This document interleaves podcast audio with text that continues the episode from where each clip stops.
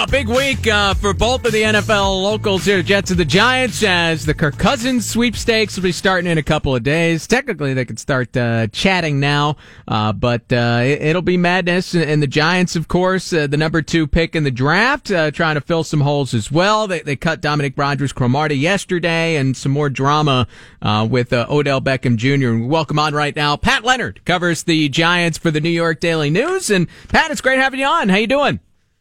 Pete, very well. Thanks for having me on. Yeah, no, I'm excited. This will be a crazy spring for the Giants, no doubt. And both these teams, we could have 2 new quarterbacks in New York in a couple of months. So it is a huge offseason for both the Jets and the Giants. And the Giants, of course, also have drama that will extend beyond free agency in the draft with Odell Beckham Jr. and whether or not he gets his contract. Does he show up? And now this past weekend, a picture surfaces on social media of him in bed with a model, a pizza, and some drug paraphernalia would appear. What do you make of what we saw from Odell Beckham Jr. in that photo?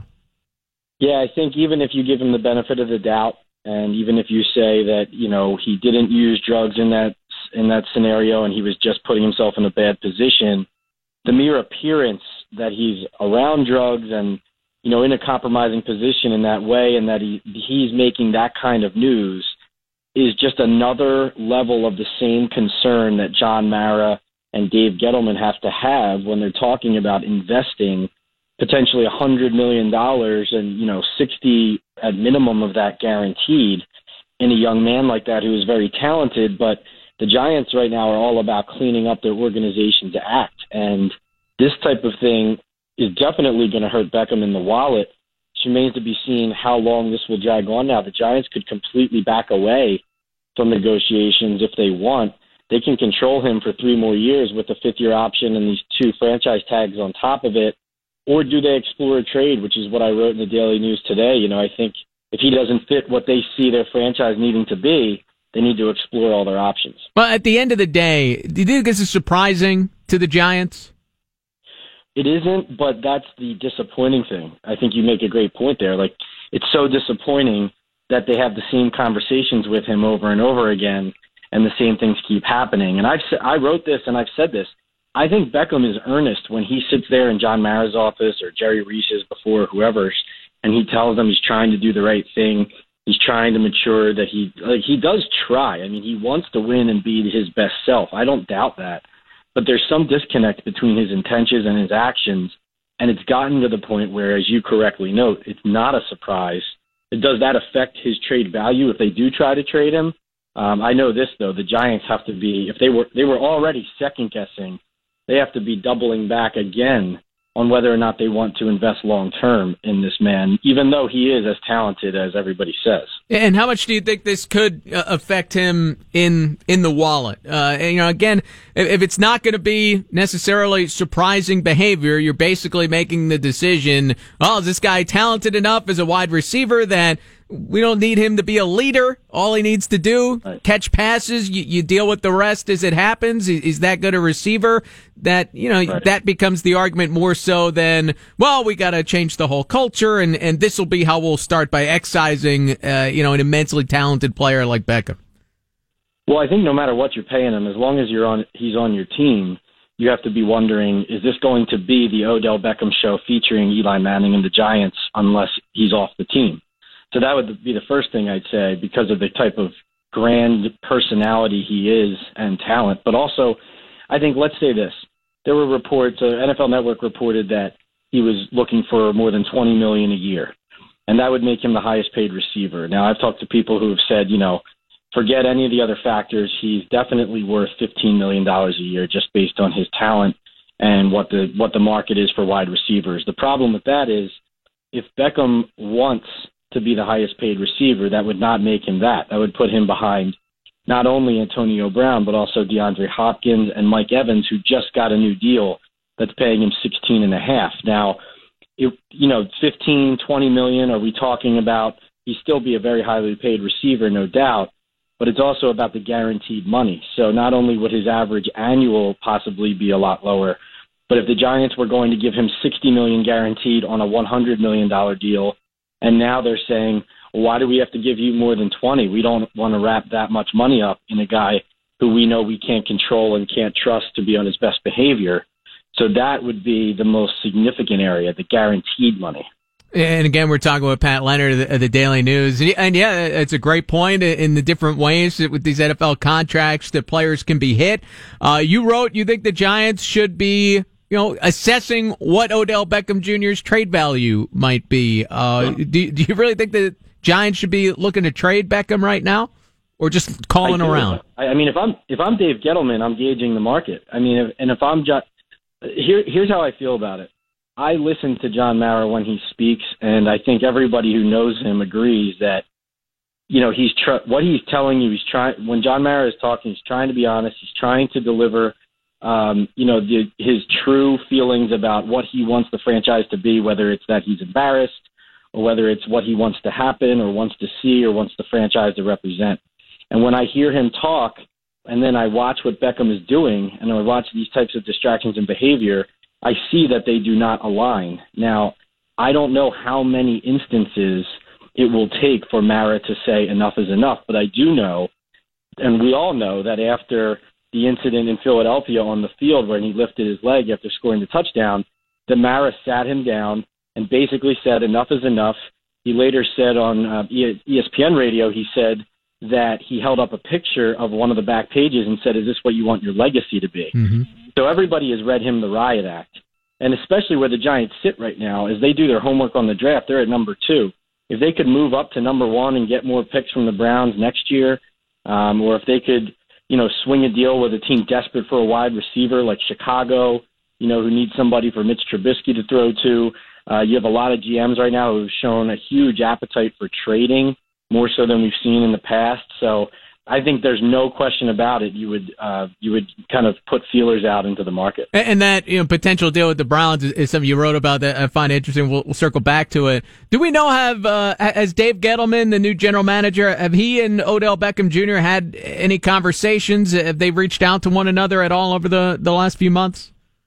Yeah, they talked in January, and basically it was Gettleman telling him what they expect, and also trying to learn about who he is, because one thing Gettleman stressed is that he wants to know the why behind everything, that not just Beckham, but any player, whether it's Eli Apple or whoever, he wants to establish his own relationship. And so Gettleman actually told us at the Combine that he's texted with Beckham now and then just to see how he's doing, especially checking up on his rehab, and that Beckham every now and then is back here in New Jersey, New York, to kind of show the Giants his progress, or basically get checked by the doctors as he recovers from the ankle surgery. So they had been in constant touch with him. But I thought, the tweet that he sent out when he would play in 0 preseason games, I know he says it was misconstrued, but shortly after that came the reports that he wants $20 million plus, and that he really is going to dig in for that type of amount. And then comes this, and this video comes out at really the worst possible time for Beckham. I mean, it couldn't be any worse. He has so much to lose. You could make the argument with his $25 million Nike contract for 5 years that he signed, which has incentives that can bump it up, that he might take a few million less because he already has this money he doesn't want for it. But you could also say on the flip side, that would make it easier for him to hold out for a bigger deal from the Giants because he has this money coming in from Nike. So it could go either way from his standpoint. But this is for sure. You have that much on the line. It's such a big offseason for Beckham. You want to keep your nose clean and not find any trouble. And Beckham unable to do that, as we saw this past weekend, as we chat with Pat Leonard of the Daily News. I could ask about the draft and the Giants' plans. What I find interesting is the idea of trading with the Browns for number 1. Why would you look at that as something advantageous? I mean, obviously you're moving up a spot, but is there a way that you think the first round or those first couple of picks might play out that it would behoove the Giants to move up one spot? Yeah, I think the way it would play out that way would be if the Giants quarterback and the Browns preferred quarterback was the same guy. I think that's how it would work out. Saquon Barkley's a special player, and I'm not saying the Giants won't take him, but I feel like their needs between the fact that when you're that high in the draft, you take a quarterback. Gettleman's a disciple of Ernie Accorsi. who valued the quarterback when you're at the top of the draft. And then they also desperate for offensive line help. So there's a guy there, Quentin Nelson, who can help them a lot. Mm-hmm. I'm not saying they don't take Barkley, but I do think that trading up to one would involve a quarterback that maybe both teams coveted. And in that scenario, though, if the Browns were set on taking that QB at one, then maybe they wouldn't trade the pick under any circumstance to anybody. But you saw the Bills today as part of a trade of their left tackle, Cordy Glenn, to Cincinnati. They swapped one of their first-round picks with the Bengals and moved up from, I think, 21 to 12. So there are teams outside of just the Giants and the Browns jockeying, already getting up higher in the draft. You have the Jets, too, at 6, the Broncos at 5.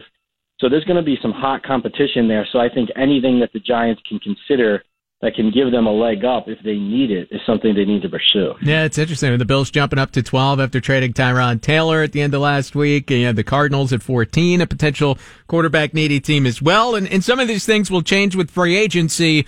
But from the Giants' perspective, they won't be in on Kirk Cousins or signing a quarterback. But what do you expect will be, you know, the biggest hole they'll be looking to fill this upcoming week? It's definitely offensive line, and Andrew Norwell is the guy who's made the most sense from day one.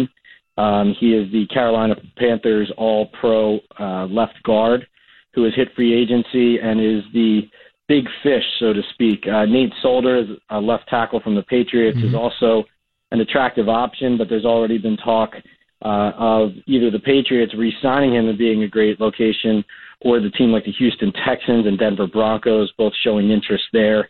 I think Norwell, because Gettleman signed him originally out of Ohio State as an undrafted free agent in 2014, you know he values him. You know the Giants need help. Gettleman has talked about improving the line, even on the interior, not just on the tackles, because I think his quote was, I've never seen a quarterback who said to his lineman, just let him through the middle guys and I'll handle the rest. So Norwell could really help them. And Justin Pugh, who has been their left guard, he's versatile enough and good enough where I think he's going to get too much money on the market and end up going elsewhere. He wants to win right away. So offensive line is where you have to look for the Giants to improve. But there's a lot of holes they're looking to fill. They need some corner depth. We still don't know what they're going to do with Eli Apple there, but they need corner depth after releasing Rodgers-Cromartie. I think they need another receiver, especially if they, as a lot of people expect but hasn't happened yet, that they cut Brandon Marshall, which mm-hmm. would save them cap room. They could, of course, keep him too. So a lot to watch there. Is DRC out? You know, him being released this weekend. You think that's part of the culture change that you know Dave Gettleman and others are trying to instill, or is that reading a little bit too much into his suspension last year? I think a little bit of it has to do with that. I think most of it though is that they could save $6.5 million against the cap by doing it. And you know he is a guy who tends to be banged up, but he also plays through injuries. I mean, a lot of us, myself included, a lot of people cover the team. Even though we saw the financial savings they could obtain by cutting him, we're still not sure whether they'd actually do it because he's so versatile. He played the slot when Apple got drafted. He likes playing on the outside and can play the outside. They even had him at free safety at times last year. So they're really missing a huge kind of Swiss Army knife in their defensive backfield there, and that's a position that every team always wants. You know, it's like a defenseman in the NHL. You can never have enough of them. Yeah, and so yeah, there's going back to my old beat there. So that was an interesting decision by the Giants, but clearly they need cap space if they're going to sign a guy like Norwell, and if they're going to give Beckham his extension and then go get other pieces too. Sure. Big week, not just for the Jets with Kirk Cousins, but for the Giants as well as they try to fill some holes and get ready to see what they can do in the draft, of course, as well. Pat Leonard, New York Daily News. Thank you, Pat. You got it, Pete. Thanks for having me.